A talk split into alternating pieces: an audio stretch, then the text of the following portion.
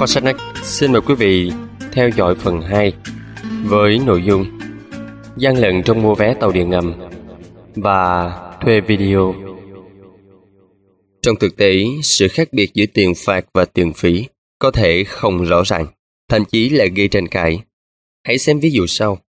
Nếu bạn đi tàu điện ngầm metro ở Paris mà không mua vé với giá 2 đô la, bạn có thể bị phạt 60 đô la. Số tiền này là để phạt bạn đã gian lận khi không chịu trả tiền vé. Nhưng gần đây, một nhóm người chuyên trốn vé đã tìm ra một biện pháp khôn ngoan để biến tiền phạt thành tiền phí theo cách khá ôn hòa. Họ lập ra quỹ bảo hiểm dùng để nộp phạt khi có thành viên bị bắt vì trốn vé. Mỗi tháng, mỗi thành viên nộp vào quỹ khoảng 8,5 đô la, ít hơn nhiều so với số tiền là 74 đô la họ phải bỏ ra khi mua vé hàng tháng hợp lệ. Thành viên của Motor nói rằng họ gian lận không phải vì tiền, mà vì họ theo tư tưởng giao thông công cộng phải làm miễn phí.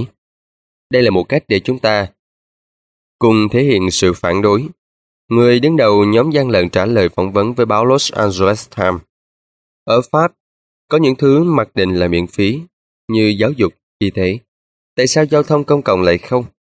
Mặc dù gian lận là không thuyết phục, nhưng cơ chế mới lạ của nhóm đã biến tiền phạt gian lận thành phí bảo hiểm hàng tháng, thành mức giá mà họ sẵn lòng trả để phản đối hệ thống thu tiền.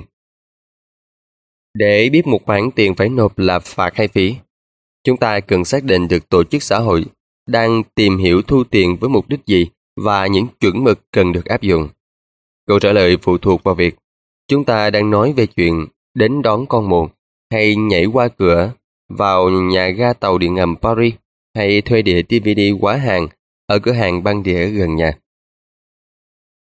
Ban đầu, các cửa hàng băng đĩa coi phí trả băng đĩa muộn là tiền phạt. Nếu tôi thuê DVD và trả muộn, nhân viên đứng quầy sẽ tỏ ra khó chịu. Cứ như thế, tôi đã sai về đạo đức khi giữ đĩa phim lại thêm 3 ngày. Tôi nghĩ thái độ của anh ta như vậy là không đúng.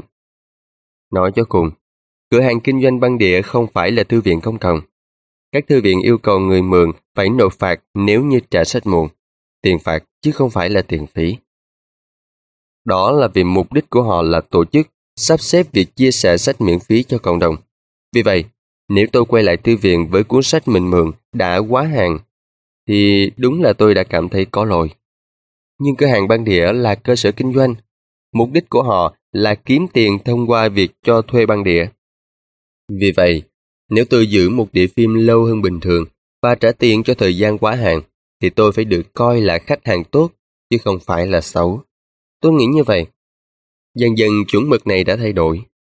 Giờ đây các cửa hàng băng đĩa có vẻ đã coi khoản tiền phải trả khi thuê quá hàng là tiền phí chứ không phải là tiền phạt. Chính sách một con của Trung Quốc Thường mối lo ngại về đạo đức là lớn hơn. Hãy xem một ví dụ ghi tranh cãi về ranh giới, đôi khi khá mơ hồ giữa tiền phạt và tiền phí. Ở Trung Quốc, khoản tiền phạt vi phạm chính sách một con đang được ngày càng nhiều người giàu coi là cái giá phải trả để được sinh thêm con. Chính sách một con, với quy định mỗi gia đình sống ở đô thị chỉ được sinh một con, đã có hiệu lực hơn ba thập kỷ nay, với mục đích giảm tốc độ tăng dân số của Trung Quốc. Các gia đình nông thôn được phép có hai con nếu như con đầu lòng của họ là con gái. Mức phạt khác nhau giữa các vùng, ở các thành phố lớn. Nó lên đến 200.000 nhân dân tệ, khoảng 31.000 đô la. Một con số kinh khủng đối với công dân bình thường, nhưng không đáng là gì so với các doanh nhân, ngôi sao thể thao, những người nổi tiếng giàu có. Một cơ quan thông tấn của Trung Quốc từng đưa tin, ở Quang Châu có một cặp vợ chồng với người vợ đang mang bầu, bước vào phòng kế hoạch hóa gia đình địa phương, ném tiền lên bàn và bảo, đây là 200 ngàn dân nhân tệ. Chúng tôi muốn nuôi đứa con này, đừng có đến làm phiền chúng tôi đấy. Các cán bộ làm kế hoạch hóa gia đình đang tìm cách lấy lại ý nghĩa phạt của khoản tiền mà người vi phạm phải nộp, bằng các cách như là tăng tiền phạt đối với người giàu, công khai tên người nổi tiếng vi phạm, cấm họ xuất hiện trên truyền hình, không cho các chủ doanh nghiệp có hơn một con nhận các hợp đồng của chính phủ. Trạch chấn vụ, giáo sư xã hội, Đại học Nhân dân giải thích. Đối với người giàu thì số tiền phạt ấy chỉ bằng cái móng tay. Chính phủ phải có biện pháp mạnh hơn với họ, đánh đúng chỗ làm cho họ bị tổn thương, danh tiếng, uy tín, vị trí trong xã hội. Cơ quan chức năng coi số tiền phạt nộp là tiền phạt và họ muốn ý nghĩa của nó là phản ánh hành vi xấu khổ. Họ không muốn nó biến thành tiền phí. Lý do không phải là vì họ sợ người giàu có quá nhiều con. Rất ít người giàu vi phạm chính sách này. Điều họ lo ngại là chuẩn mực xã hội ẩn sau chính sách. Nếu như tiền phạt thực chất chỉ là tiền phí, thì chính phủ hóa ra đang làm một công việc kỳ cục là bán quyền sinh thêm con cho những người có khả năng và sẵn lòng chi trả. Giấy phép sinh con có thể chuyển nhượng. Kỳ quặc không kém là một số nhà kinh tế học phương Tây lại kêu gọi giải quyết những vấn đề kiểm soát dân số bằng một giải pháp thị trường khá tương tự như là hệ thống mà giới lãnh đạo Trung Quốc đang tìm cách loại bỏ. Họ đề xuất với các nước cần hạn chế tăng dân số là nên phát hành giấy phép sinh con có thể chuyển nhượng. Năm 1964, nhà kinh tế học Kenneth Body đưa ra hệ thống giấy phép sinh con có thể mua bán được trên thị trường như là một giải pháp cho vấn đề tăng dân số. Mỗi phụ nữ sẽ được nhận một giấy phép hoặc hai tùy chính sách của nhà nước. Theo đó, cô được sinh một em bé. Cô có quyền sử dụng nó hoặc là bán nó với giá hiện hành trên thị trường. Porting hình dung sẽ có một thị trường trong đó, những người muốn có con sẽ mua giấy phép từ những người nghèo. Các nữ tư sĩ, những phụ nữ không lập gia đình, vân vân. Ông nói thẳng ra một cách thô lỗ như vậy. Hệ thống giấy phép không mang tính ép buộc như là chính sách giới hạn số con. Ví dụ mỗi gia đình chỉ có một con, nó cũng hiệu quả hơn xét về mặt kinh tế vì nó phân bổ hàng hóa. Trong trường hợp này thì hàng hóa chính là em bé, cho những người sẵn lòng trả tiền nhất. Gần đây có hai nhà kinh tế học người Mỹ đã khơi lại đề xuất của Bording. Hai ông chỉ ra rằng, vì người giàu sẽ mua giấy phép sinh đẻ của người nghèo, nên cơ chế giấy phép còn có một ưu điểm nữa là làm giảm sự bất công vì nó tạo thêm thu nhập cho người nghèo.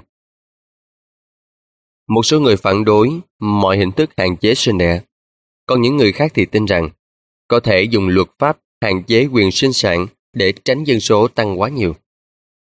Nếu tạm bỏ qua sự bất đồng và hình dung một xã hội có áp dụng chính sách kiểm soát dân số, thì bạn thấy dễ nhất trí với cơ chế nào hơn? Chính sách hạn chế số con, theo đó, mỗi cặp vợ chồng chỉ được sinh một con, ai vi phạm sẽ bị phạt. Hay hệ thống dựa vào thị trường, tức là nhà nước trao cho mỗi cặp vợ chồng một giấy phép sinh đẻ, có thể chuyển nhượng. Ai sở hữu nó thì được phép sinh một con ư? Xét từ quan điểm kinh tế, rõ ràng chính sách thứ hai tốt hơn. Nếu mọi người có quyền tự do lựa chọn dùng giấy phép sinh con hoặc là bán nó cho người khác, thì sẽ có nhiều người được hưởng lợi hơn và không ảnh hưởng đến lợi ích của ai cả. Những người mua hoặc bán giấy phép sinh con sẽ có lợi, vì việc mua bán khiến cho hai bên cùng có lợi. Còn những người không tham gia thị trường cũng không thiệt hại gì so với khi nhà nước áp dụng chính sách hạn chế số con, họ vẫn được sinh con. Nhưng hệ thống giấy phép giúp cho mọi người có thể mua bán quyền có con cũng không ổn. Một phần là tính chất thiếu công bằng của họ trong xã hội còn bất công. Chúng ta do dự, không muốn biến con cái thành một loại hoàng hóa xa xỉ. Người giàu mới đủ tiền mua, nhưng người nghèo thì lại không. Nếu có con là yếu tố quan trọng nhất trong cuộc đời này, thì sự phát triển của con người thật bất công khi biến nó thành một loại hàng hóa chỉ thuộc về ai có khả năng chi trả. Ngoài lập luận phản đối vì bất công, chúng ta còn thấy băn khoăn về vấn đề hối lộ. Về cơ bản, giao dịch thị trường này khiến cho người ta lo ngại về mặt đạo đức. Cặp vợ chồng nào muốn có thêm con phải thuyết phục, lôi kéo các cặp vợ chồng có khả năng sinh con khác bán quyền sinh con cho họ. Về mặt đạo đức, nó không khác nhiều so với việc mua đứa con duy nhất đã ra đời của một cặp vợ chồng khác. Các nhà kinh tế học có thể cho rằng thị trường con cái hoặc là thị trường quyền sinh con có ưu điểm là hiệu quả. Nó phân bổ con cái cho những người đánh giá việc có con cao nhất, được đo bằng năng lực chi trả. Nhưng quyền sinh con nếu như được buôn bán sẽ sinh ra thái độ vụ lợi đối với trẻ em, làm xói mòn đi vai trò làm cha mẹ. Cha mẹ dành tình yêu cho con cái cơ bản là vì con cái là thứ không thể đem ra mua bán được. Không ai có thể có ý nghĩ đem bán con của mình. Vì vậy, hành vi mua một đứa con hay là quyền sinh con của cặp vợ chồng chưa có con sẽ phủ bóng đen lên vai trò làm cha làm mẹ. Liệu trải nghiệm yêu thương con cái của bạn có bị xói mòn đi ít nhiều nếu như bạn có nó từ việc hối lộ cho người khác để họ không sinh con? Liệu ít nhất bạn có mong muốn giấu giếm sự thật ấy với con của bạn? Nếu câu trả lời là có, thì có lý do để kết luận rằng cho dù hệ thống giấy phép sinh con có ưu điểm như thế nào đi chăng nữa, họ vẫn xói mòn vai trò làm cha mẹ. Chính sách giới hạn số con dù khó ưa, nhưng lại không mắc phải nhược điểm đó.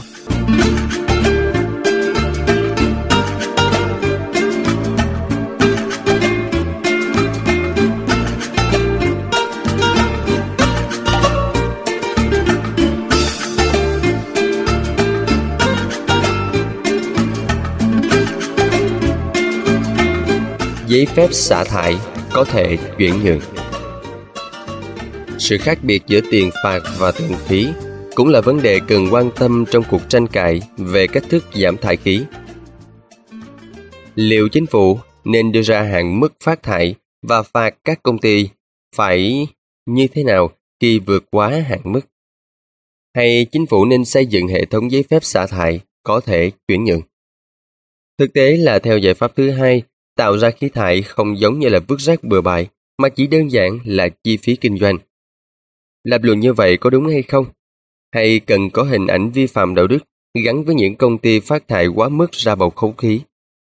Để trả lời hai câu hỏi này, chúng ta không chỉ cần tính toán lợi ích và chi phí, mà còn phải xác định cần khuyến khích mọi người có thái độ như thế nào đối với môi trường. Tại hội nghị Kyoto về sự nóng lên của trái đất năm 1997, Mỹ khẳng định rằng mọi tiêu chuẩn phát thải bắt buộc trên toàn cầu đều phải kèm theo cơ chế trao đổi, cho phép các nước mua bán quyền xả thải với nhau. Ví dụ, Mỹ có thể đáp ứng được nghĩa vụ của mình trong nghị định như là Kyoto bằng cách giảm phát thải khí nhà kính hoặc là trả tiền cho nước khác để họ giảm phát thải. Thay vì đánh thuế những chiếc xe Hummer đã ngốn xăng như là nước lạ trong nước, Mỹ có thể trả tiền để phục hồi rừng nhiệt đới ở Amazon hiện đại hóa một nhà máy cũ sử dụng nhiên liệu than ở một nước đang phát triển. Tôi đã từng viết một bài xã luận trên tờ New York Times phản đối cơ chế mua bán quyền phát thải. Tôi cho rằng cho phép các nước mua quyền phát thải sẽ giống như là cho phép mọi người trả tiền để vứt rác bừa bãi. Chúng ta nên tìm cách nhấn mạnh, chứ không phải là làm giảm bớt. Hình ảnh vi phạm đạo đức khi phá hoại môi trường. Tôi cũng lo ngại rằng nếu như mà các nước giàu có có thể mua quyền từ bỏ trách nhiệm giảm thải, chúng ta sẽ làm xói mòn ý thức cần thiết phải cùng nhau hy sinh để tương lai cả thế giới cùng hợp tác giải quyết vấn đề môi trường. Tòa báo ngập trong những lá thư gay gắt, chủ yếu là từ giới kinh tế học, trong đó có cả những đồng nghiệp của tôi ở Đại học Harvard. Họ cho rằng tôi không hiểu được ưu điểm của thị trường tính hiệu quả của hoạt động trao đổi mua bán và những nguyên tắc cơ bản về tính hợp lý về mặt kinh tế. Giữa cơn bão phê bình, tôi nhận được một bức thư điện tử bày tỏ sự đồng cảm từ giáo sư giảng môn kinh tế học. Ông biết rằng ông hiểu ý của tôi. Nhưng ông có một đề nghị nhỏ là tôi đừng nói cho mọi người biết ai đã dạy tôi môn kinh tế học, trong khi ông ấy là người đã dạy tôi nên tôi xem xét lại một chút quan điểm của mình về mua bán quyền phát thải, nhưng không phải vì lý do học thuật mà các nhà kinh tế đã nhắc đến. Không như việc vứt rác qua cửa xe ô tô trên đường cao tốc. Bản thân phát thải khí carbon dioxide không phải là hành vi đáng bị phản đối. Tất cả chúng ta đều phát thải carbon dioxide khi chúng ta thở ra. Đưa CO2 vào bầu khí quyển về bản chất không có gì sai cái sai là có những người phát thải nhiều quá mức, một phần của lối sống tiêu tốn năng lượng. Lối sống ấy và cả thái độ ủng hộ nó là những thứ chúng ta nên phản đối, thậm chí coi là tội lỗi. Một giải pháp làm giảm ô nhiễm là áp dụng quy định do chính phủ đề ra. Yêu cầu các nhà sản xuất ô tô phải đáp ứng tiêu chuẩn phát thải chặt chẽ hơn, cấm các công ty hóa chất, các nhà máy xả thải độc hại ra môi trường nước yêu cầu các nhà máy lắp đặt thiết bị lọc khí vào trong ống khói và công ty nào không tuân theo tiêu chuẩn sẽ bị phạt. Đây là cách mà chính phủ Mỹ đã làm trong thời kỳ thế hệ luật môi trường đầu tiên vào đầu thập niên năm 1970. Các quy định của chính phủ với hậu thuẫn là chính sách phạt tiền là một giải pháp buộc các công ty phải chi trả cho việc gây ô nhiễm. Chúng cũng mang theo thông điệp đạo đức. Thật đáng xấu hổ khi xả thủy ngân và amian vào hồ nước, các dòng sông, cũng như khi làm dơ bẩn bầu khí quyển với thứ khí thải gây khó thở. Chất thải không chỉ đe dọa sức khỏe của chúng ta mà còn nguy hại với cả trái đất, không thể giải quyết được. Một số người phản đối các quy định của chính phủ vì họ không thích bất cứ thứ gì làm tăng chi phí sản xuất của ngành công nghiệp. Nhưng những người ủng hộ bảo vệ môi trường lại muốn tìm biện pháp khác hiệu quả hơn. Khi uy tín của thị trường lên cao vào thập niên năm 1980, đồng thời tư duy kinh tế ăn sâu hơn vào xã hội, một số nhà bảo vệ môi trường bắt đầu ủng hộ cứu trái đất bằng các giải pháp dựa vào thị trường. Họ giải thích rằng không nên áp đặt tiêu chuẩn phát thải lên mọi nhà máy nữa, mà hãy áp giá lên hành vi gây ô nhiễm và để cho thị trường tự giải quyết phần còn lại. Cách đơn giản nhất để áp giá lên hành vi gây ô nhiễm là đánh thuế ô nhiễm. Thuế ô nhiễm có thể được coi là tiền phí, chứ không phải là tiền phạt. Nhưng nếu nó đủ cao thì sẽ buộc được những người gây ô nhiễm phải chi trả cho thiệt hại họ gây ra. Chính vì lý do này nên rất khó áp dụng nó xét về mặt chính trị. Vì vậy các nhà hoạch định chính sách đã áp dụng một biện pháp chống ô nhiễm thiên về hướng thị trường hơn, mua bán quyền phát thải. Năm 1990, Tổng thống George Bush đã ký thông qua đạo luật về kế hoạch giảm mưa axit, hiện tượng do các nhà máy nhiệt điện than phát khí sulfur dioxide gây ra. Thay vì đặt ra hạn mức phát thải cho từng nhà máy, luật này quy định mỗi nhà máy được cấp một giấy phép xả thải một lượng nhất định ra môi trường và họ được quyền mua bán giấy phép với nhau. Một công ty có thể tự giảm hoặc là mua thêm giấy phép phát thải từ công ty khác có lượng thải ít hơn hoặc là hạn mức họ được phát thải. Lượng thải sulfur đã giảm xuống và cơ chế mua bán quyền phát thải được nhiều người cho là đã thành công. Sau đó, vào cuối thập niên năm 1990, tâm điểm sự chú ý chuyển sang sự nóng lên của trái đất. Nghị định thư Kyoto về biến đổi khí hậu cho các quốc gia một lựa chọn. Các nước có thể giảm phát thải khí nhà kính trong nước hoặc trả tiền cho nước khác để họ giảm phát thải tại nước của họ. Lập luận cơ sở của giải pháp được đưa ra là nó giúp làm giảm chi phí tuân thủ hạn mức phát thải. Nếu như chi phí phải bỏ ra để thay hết đèn dầu ở một ngôi làng tại Ấn Độ rẻ hơn chi phí giảm phát thải ở Mỹ, thì tại sao không thay hết đèn dầu đi? Mặc dù vậy, nước Mỹ vẫn không gia nhập thỏa thuận Kyoto và các cuộc đàm phán về khí hậu toàn cầu về sau đều thất bại. Nhưng điều tôi quan tâm không nằm ở bản thân của các thỏa thuận, mà ở chỗ họ giải thích chi phí đạo đức của thị trường phát thải toàn cầu như thế nào. Với thị trường giấy phép sinh con, ở phần trước, rắc rối đạo đức là ở chỗ nó xúi dục một số cặp vợ chồng hối lộ các cặp vợ chồng khác để lấy đi cơ hội sinh con của họ. Hành vi hối lộ sẽ làm xói mòn chuẩn mực về tình yêu của con người, về làm cha làm mẹ khi nó khuyến khích các bậc cha mẹ coi con cái là hàng hóa có thể trao đổi, mua bán được. Còn với thị trường giấy phép phát thải toàn cầu, rắc rối đạo đức lại khác. Ở đây, vấn đề không phải ở hành vi mang tính hối lộ, mà là ở hành vi thuê người khác thực hiện nghĩa vụ cho mình. Hiện tượng này xuất hiện trên cấp độ toàn cầu nhiều hơn cấp độ trong nước. Khi nói đến hợp tác toàn cầu, việc cho phép các nước giàu không phải giảm thiểu sử dụng năng lượng thông qua mua quyền phát thải từ các nước khác hoặc là chi tiền cho những chương trình cho phép các nước khác phát thải ít hơn sẽ tác động tiêu cực đến hai chuẩn mực. Thứ nhất, nó tạo ra tư tưởng coi thiên nhiên là công cụ và thứ hai, nó làm xói mòn tinh thần cùng hy sinh, một yếu tố cần thiết nếu như muốn tạo ra đạo đức môi trường trên toàn cầu này. Nếu các nước có thể dùng tiền để thoát được nghĩa vụ giảm phát thải carbon dioxide, thì hình ảnh việc khách du lịch giàu có ở Grand Canyon sẽ trở nên bình thường, phổ biến. Chỉ có vào thời điểm này, việc khách du lịch giàu có ấy mới có thể vứt bỏ lon bia mà không phải nộp phạt, miễn là anh ta thuê ai đó nhặt rác ở Himalaya hộ cho anh ta. Hai ví dụ trên khác nhau, tất nhiên. Rác là thứ không thể bù đắp bằng cái khác như là khí nhà kính. Một vỏ lon bia bị vứt ở Grand Canyon không thể được bù đắp bằng một thắng cảnh nguyên sơ cách nó nửa vòng trái đất. Ngược lại, sự nóng lên của trái đất là dạng tổn hại do tích lũy lâu dài.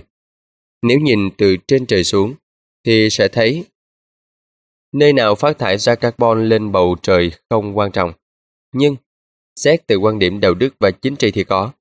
Hậu quả của việc để cho các nước giàu bỏ tiền ra để không phải thay đổi thói quen xấu của chính họ là khuyến khích thái độ xấu, cho rằng thiên nhiên là nơi vứt rác của những người có tiền. Các nhà kinh tế học thường giả định rằng giải quyết sự nóng lên của trái đất đơn thuần chỉ là bài toán thiết kế ra được cơ chế khuyến khích phù hợp và kêu gọi các nước tham gia. Nhưng họ đã bỏ qua một điểm cốt lõi, chuẩn mực thực sự đóng vai trò quan trọng. Cùng hành động, chống biến đổi khí hậu toàn cầu đòi hỏi chúng ta phải xác lập được đạo đức môi trường mới. Thái độ đối với thế giới tự nhiên mà chúng ta đang cùng chia sẻ. Thị trường quyền phát thải toàn cầu dù hiệu quả đến đâu thì vẫn khiến cho chúng ta khó mà gieo được thói quen kiềm chế và cùng hy sinh. Những thứ mà tinh thần có trách nhiệm với môi trường luôn luôn đòi hỏi.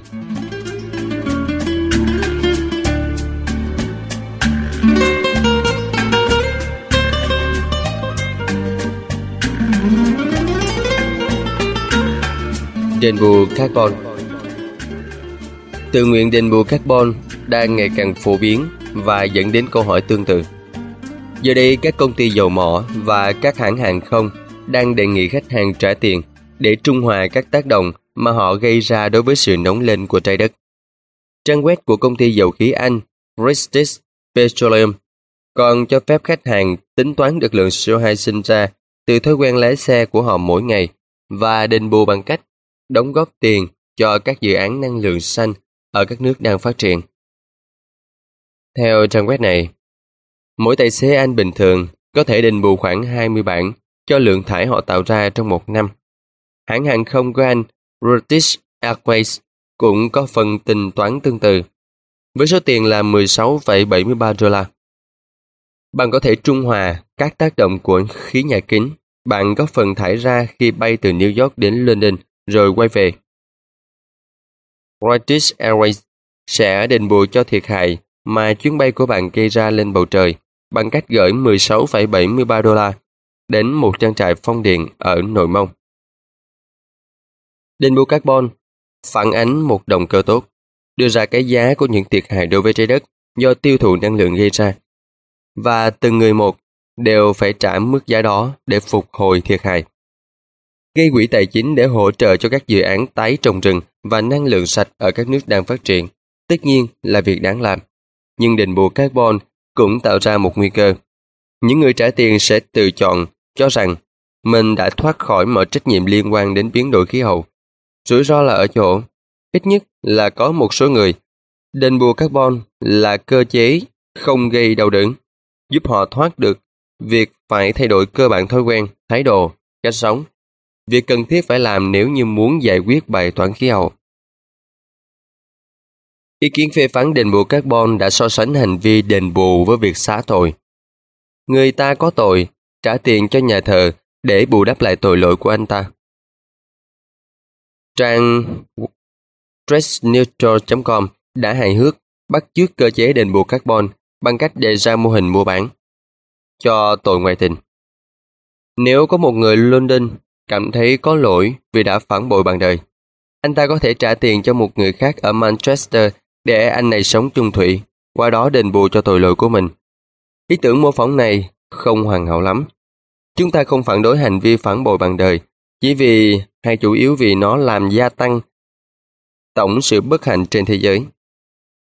Mà nó là hành vi sai trái với một cá nhân cụ thể không thể sửa đổi bằng một hành vi tốt đẹp khác ở nơi khác. Ngược lại, phát thải carbon chỉ sai khi chúng ta xét tổng lượng carbon phát thải ra. Tất nhiên, ý kiến phê phán cũng có lý. Cá nhân hóa, biến trách nhiệm đối với khí nhà kính thành hàng hóa có thể tạo ra hiệu ứng ngược, giống như là khi phạt tiền đối với các phụ huynh đến đón con buồn, khiến cho hành vi xấu trở nên phổ biến hơn chứ không hề ít đi. Lý do như sau. Trong thời kỳ trái đất nóng lên hiện tại, lái một chiếc xe Homer không còn được coi là biểu tượng của vị thế xã hội nữa, mà là dấu hiệu của sự ham mê vật chất một cách hoang phí, một dạng tham lam.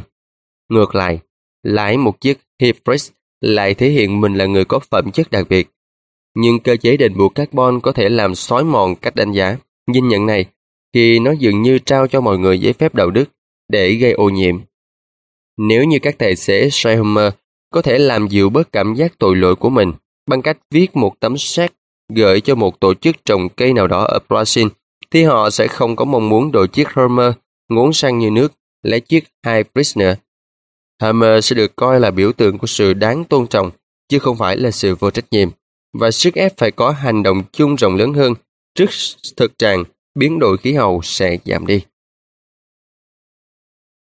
Kịch bản tôi vừa mô tả chỉ mang tính suy đoán, dĩ nhiên. Không thể dự đoán chắc chắn ảnh hưởng của tiền phạt tiền phí và các công cụ kinh tế khác lên chuẩn mực xã hội, và nó khác nhau trong từng tình huống. Ý tôi đơn giản chỉ là thị trường phản ánh và khuyến khích một số chuẩn mực nhất định, một số cách đánh giá hàng hóa nhất định. Vì vậy, khi quyết định liệu một sự vật hiện tượng có phải hàng hóa hay là không, chúng ta cần xem xét nhiều yếu tố hơn là tính hiệu quả hay là tính công bằng trong phân phối. Chúng ta còn phải đặt câu hỏi, liệu các chuẩn mực thị trường có lớn ác các chuẩn mực phi thị trường hay không? Và nếu như có, thì thiệt hại của chúng gây ra có đáng để quan tâm hay không? Tôi không nói rằng việc chú trọng thái độ đạo đức đối với môi trường, với vai trò làm cha làm mẹ hay là với giáo dục luôn luôn dẫn đến loại bỏ các lựa chọn khác. Đôi khi hối lộ cũng có tác dụng. Và đôi khi nó cũng là việc đúng, đáng nên làm. Nếu trả tiền để học sinh học kém đọc sách thực sự cải thiện rõ rệt kỹ năng đọc của các em, thì chúng ta có thể thử và hy vọng chúng sẽ dạy được các em thái độ thích học hỏi hơn. Nhưng điều quan trọng là phải nhớ rằng chúng ta đang hối lộ một hành vi thỏa hiệp về mặt đạo đức, có thể làm cho những chuẩn mực đạo đức thấp thay thế những chuẩn mực đạo đức cao hơn. Khi thị trường và tư duy theo định hướng thị trường vươn tới những khía cạnh của cuộc sống vốn bị chi phối bởi những chuẩn mực phi thị trường như là y tế, giáo dục, sinh đẻ, chính sách tị nạn, bảo vệ môi trường, thì tình thế khó xử xuất hiện ngày càng nhiều. Chúng ta nên làm gì khi tăng trưởng và hiệu quả kinh tế lại có ý nghĩa là đặt giá cả cho những hàng hóa mà chúng ta coi là vô giá? Đôi khi chúng ta thấy xã hội bị chia rẽ khi trả lời câu hỏi liệu có nên mua bán trên những thị trường còn đang bị nghi vấn về mặt đạo đức nếu như muốn đạt được kết quả mong muốn. Trả tiền để săn tê giác Giả sử mục tiêu của chúng ta là bảo vệ các loài động vật bị đe dọa tuyệt chủng, ví dụ tê giác đen. Từ năm 1970 đến năm 1992, số cá thể tê giác đen ở châu Phi đã giảm từ 65.000 xuống còn chưa đến 20.000 con. Mặc dù săn bắn các loài động vật bị đe dọa là trái phép, nhưng phần lớn các quốc gia ở châu Phi đều không thể bảo vệ tê giác trước những kẻ săn trộm để lấy sừng và bán ra châu Á và Trung Đông lấy một số tiền khổng lồ. Vào thập niên năm 1990 và đầu thập niên năm 2000, một vài nhóm bảo tồn đời sống hoang dã và các quan chức trong lĩnh vực đa dạng sinh học Nam Phi đã bắt đầu xem xét sử dụng công cụ khuyến khích thị trường để bảo vệ các loài vật đang bị đe dọa.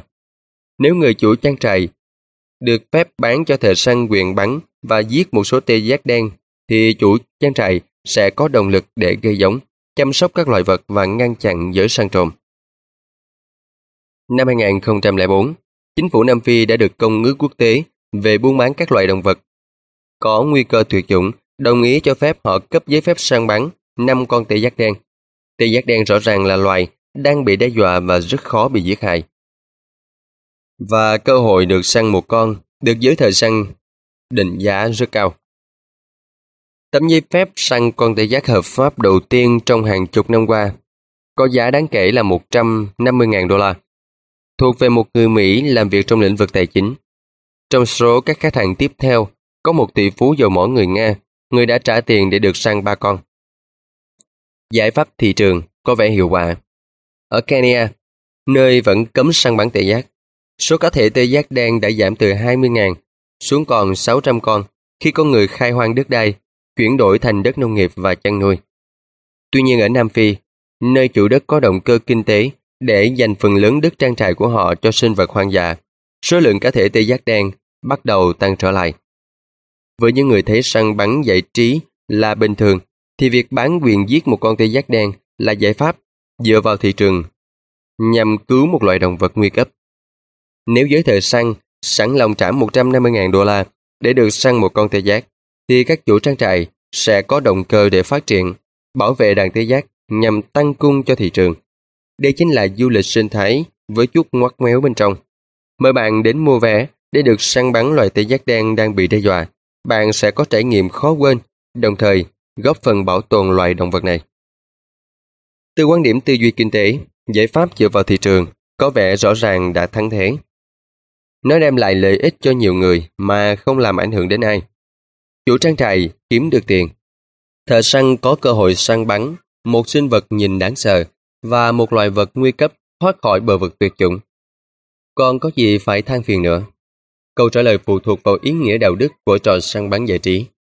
Nếu bạn tin rằng hành vi giết hại động vật hoang dã để giải trí là đáng phản đối về mặt đạo đức, thì thị trường săn bắn tê giác chính là một thỏa thuận xấu xa, một dạng tống tiền đạo đức. Bạn có thể hài lòng vì nó có ảnh hưởng tích cực lên quá trình bảo tồn tê giác. Nhưng cũng lấy làm tiếc vì kết quả đạt được là nhờ thỏa mãn cái mà bạn coi là thú vui tệ hại của giới thợ săn giàu có. Nó giống như là cứu một cánh rừng gỗ bằng cách cho phép dân đốn gỗ bán cho các nhà tài trợ giàu có quyền khắc tên viết tắt của họ lên cây. Vậy, thì chúng ta nên làm gì? Bạn có thể bác bỏ giải pháp thị trường với lý do là hành vi săn bắn giải trí là tồi tệ xét về mặt đạo đức và nhược điểm này quan trọng hơn lợi ích thu được cho lĩnh vực bảo tồn. Hoặc bạn có thể quyết định chấp nhận bị tốn tiền đạo đức và vẫn bán quyền săn bắn một con tê giác với hy vọng sẽ cứu loài vật này khỏi bị tuyệt chủng. Câu trả lời nào đúng phụ thuộc một phần vào việc liệu thị trường có đem lại lợi ích mà nó hứa hẹn hay không. Nhưng phần khác, câu trả lời còn phụ thuộc vào việc liệu các thợ săn có sai hay không khi coi động vật hoang dã là đối tượng giải trí và nếu có thì họ sai đến mức nào. Một lần nữa, chúng ta lại thấy lập luận thị trường là chưa hoàn chỉnh nếu như thiếu lập luận đạo đức. Chúng ta chưa thể quyết định có nên mua bán quyền săn tê giác nếu chưa trả lời được câu hỏi đạo đức liên quan đến cách đánh giá giá trị tê giác. Tất nhiên, đây là câu hỏi gây tranh cãi. Mọi người luôn bất đồng về câu trả lời. Nhưng với thị trường, thì cũng không thể tránh được câu hỏi gây tranh cãi. Đâu là cách đánh giá giá trị hàng hóa đúng đắn? Bản năng giúp cho các thợ săn tóm ngay lấy luận điểm này. Họ hiểu rằng môn thể thao họ chơi và trả tiền có phù hợp với đạo đức hay không vào một quan điểm cụ thể về cách nhìn nhận thế giới hoang dã. Một số thợ săn tôn kính con mồi của họ. Họ cho rằng giết được một sinh vật vĩ đại, mạnh mẽ, chính là một cách để thể hiện sự kính trọng. Một thương nhân người Nga từng trả tiền để được săn tê giác đen vào năm 2007 đã nói, Tôi bán tê giác đen vì đây là một trong những cách ca tụng đẹp nhất mà tôi có thể dành cho nó. Người phản đối sẽ nói rằng, giết một sinh vật là cách kỳ quặc để thể hiện sự tôn kính. Cách đánh giá giá trị động vật hoang dã của giới thợ săn có thể phù hợp hay không? Đó là một câu hỏi đạo đức chủ đạo trong cuộc tranh luận này. Việc có nên tạo ra thị trường săn bắn các động vật đang bị đe dọa hay không phụ thuộc vào kết quả đạt được là số lượng cá thể có tăng lên hay không, cũng như thị trường ấy có thể thực hiện được, có khuyến khích đánh giá giá trị động vật một cách đúng đắn hay không. Thị trường tê giác đen thật phức tạp về mặt đạo đức, vì nó hướng tới việc bảo vệ một loài động vật nguy cấp thông qua khuyến khích một thái độ gây tranh cãi đối với động vật hoang dã. Sau đây là một câu chuyện khác, cũng về săn bắn. Nó dẫn đến bài toán còn khó giải hơn, liên quan đến ý nghĩa của lập luận thị trường.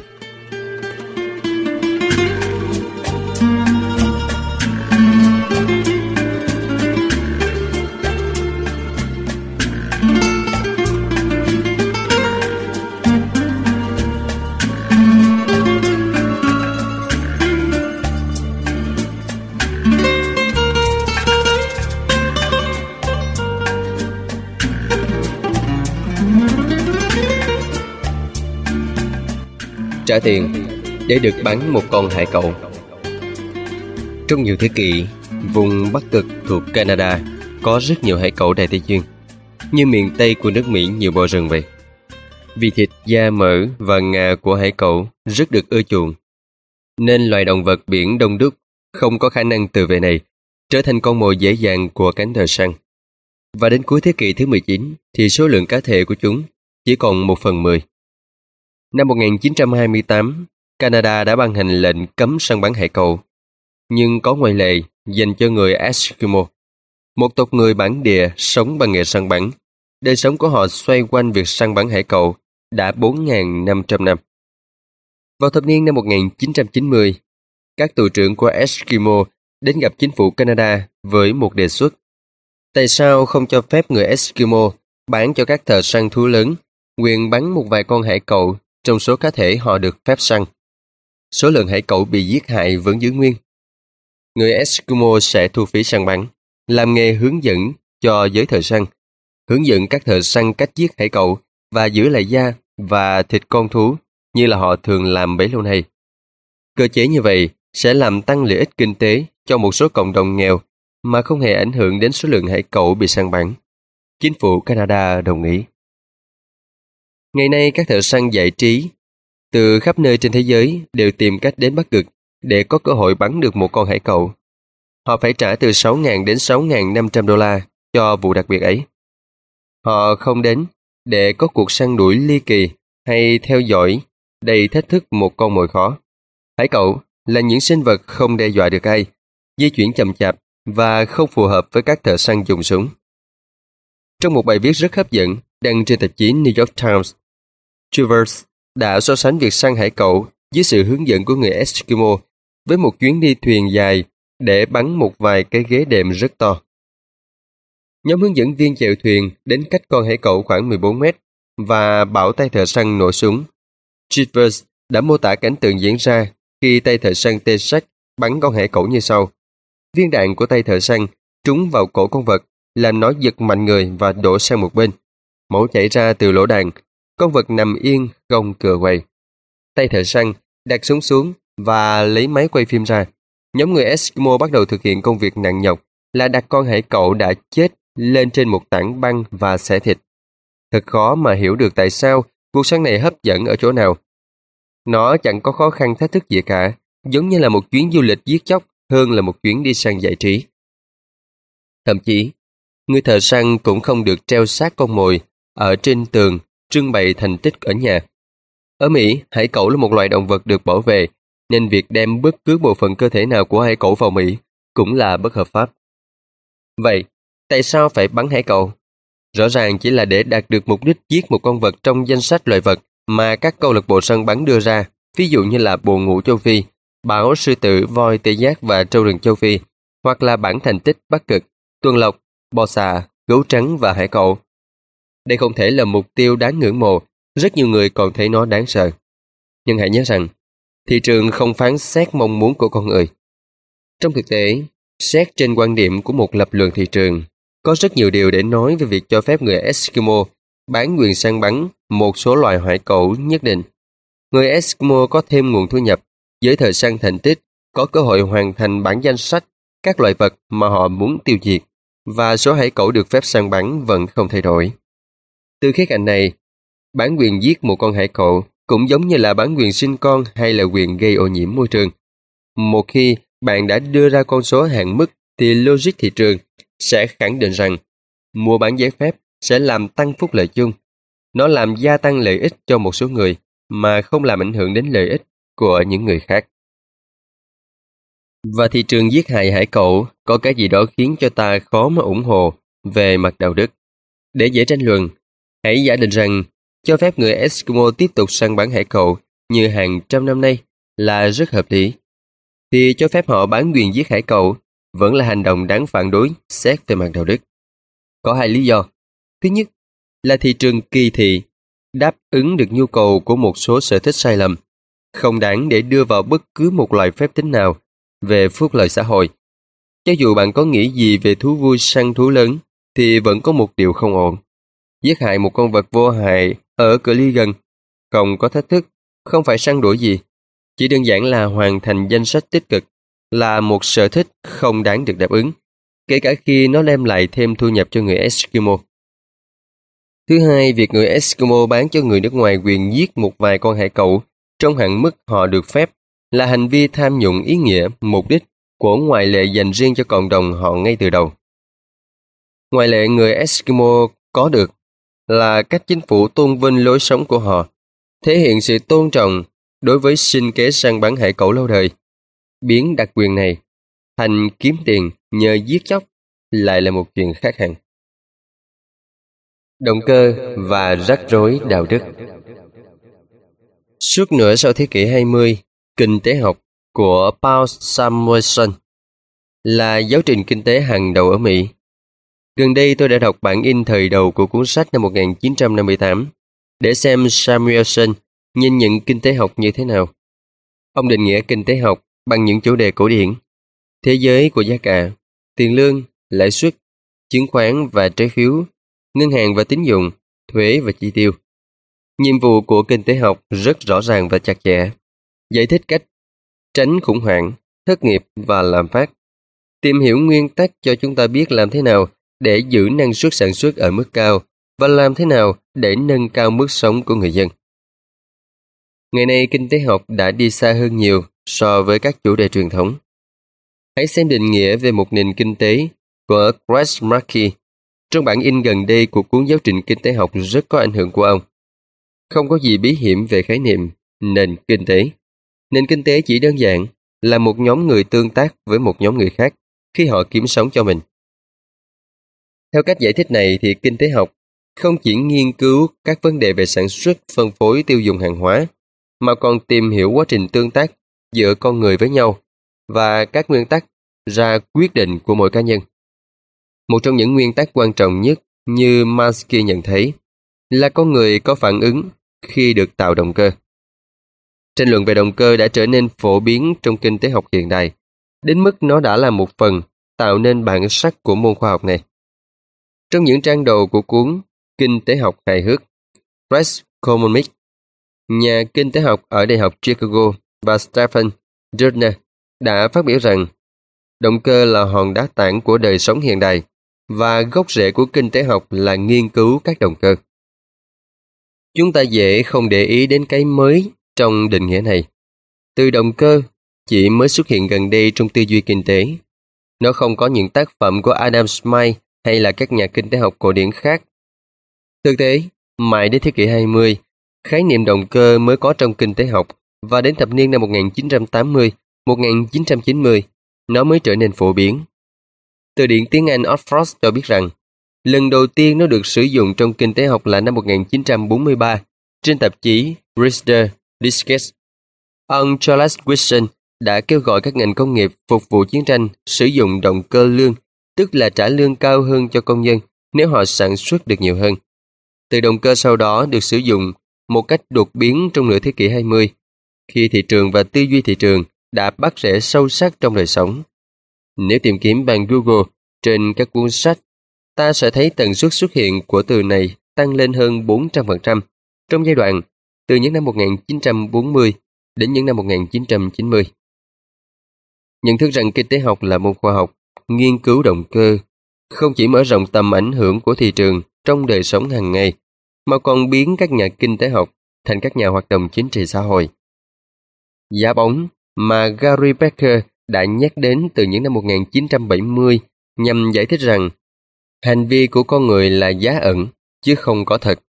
Nó là giá ẩn do các nhà kinh tế học tưởng tượng, thừa nhận hoặc là phỏng đoán. Ngược lại, công cụ tạo động cơ là những giải pháp can thiệp thực mà nhà kinh tế học thiết kế, xây dựng và áp đặt lên xã hội. Đó có thể là những cách để khiến mọi người giảm cân, làm việc tích cực hơn hoặc là phát thải ít hơn. Giới kinh tế học yêu thích động cơ. Levis và Junior đã viết rằng họ thích mơ tưởng và thực thi, nghiên cứu và sửa chữa nó. Một nhà kinh tế học điển hình thường tin rằng thế giới chưa gặp phải vấn đề nào mà anh ta chưa giải quyết được. Chỉ cần anh ta được tự do thiết kế những cơ chế khuyến khích phù hợp. Giải pháp của anh ta có thể không phải lúc nào cũng tốt đẹp. Nó có thể là ép buộc hoặc là phạt rất nặng những người vi phạm quyền tự do công dân. Nhưng chắc chắn, vấn đề sẽ được giải quyết. Động cơ chính là viên đạn, là đòn bẩy, là chìa khóa. một công cụ nhỏ bé nhưng có sức mạnh lớn lao, có thể thay đổi được tình thế. Phát biểu này khác xa thị trường với hình ảnh là một bàn tay vô hình của Adam Smith khi động cơ trở thành hòn đá tảng của đời sống hiện đại. Thị trường có vẻ là một bàn tay mạnh mẽ và hấp dẫn. Hãy nhớ lại công cụ khuyến khích bằng tiền để triệt sản hoặc đạt điểm cao. Lavis và Junior đã nhận thấy rằng phần lớn công cụ tạo động cơ không từ sinh ra. Ai đó, một nhà kinh tế học, một chính trị gia hoặc một bậc phụ huynh phải sáng tạo ra chúng. Ngày càng nhiều, những công cụ tạo động cơ được sử dụng trong đời sống đương đại và cần có người sáng tạo ra chúng một cách thận trọng. Điều này được phản ánh trong một động từ mới nghe khá vô duyên, nhưng gần đây đã trở nên phổ biến. Động cơ hóa. Theo từ điển tiếng Anh Oxford, động cơ hóa nghĩa là tạo động lực hoặc khuyến khích thông qua việc cung cấp động cơ, thường là tài chính. Từ này có từ năm 1968, nhưng mới phổ biến trong 10 năm trở lại đây. Đặc biệt là trong giới kinh tế học, lãnh đạo doanh nghiệp, giới chức nhà nước, giới phân tích chính sách, chính trị gia và các cây bút xã hội.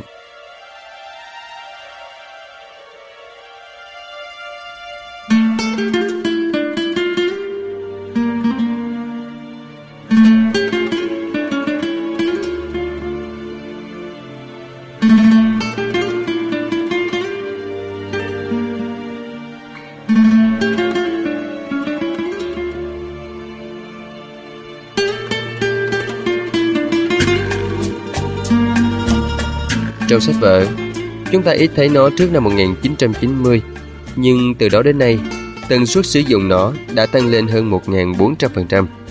Công cụ tìm kiếm trên các tờ báo LexisNexis cũng cho kết quả tương tự. Tần suất xuất hiện của từ động cơ hóa trên các báo lớn.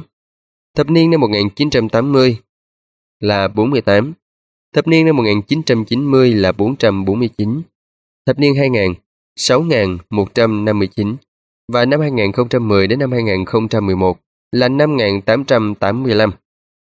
Gần đây, từ động cơ hóa còn xuất hiện trong cả ngôn ngữ của các tổng thống. George Bush là tổng thống Mỹ đầu tiên dùng nó trước công chúng và ông nhắc đến nó hai lần. Bill Clinton chỉ sử dụng nó một lần trong 8 năm và George Bush cũng vậy.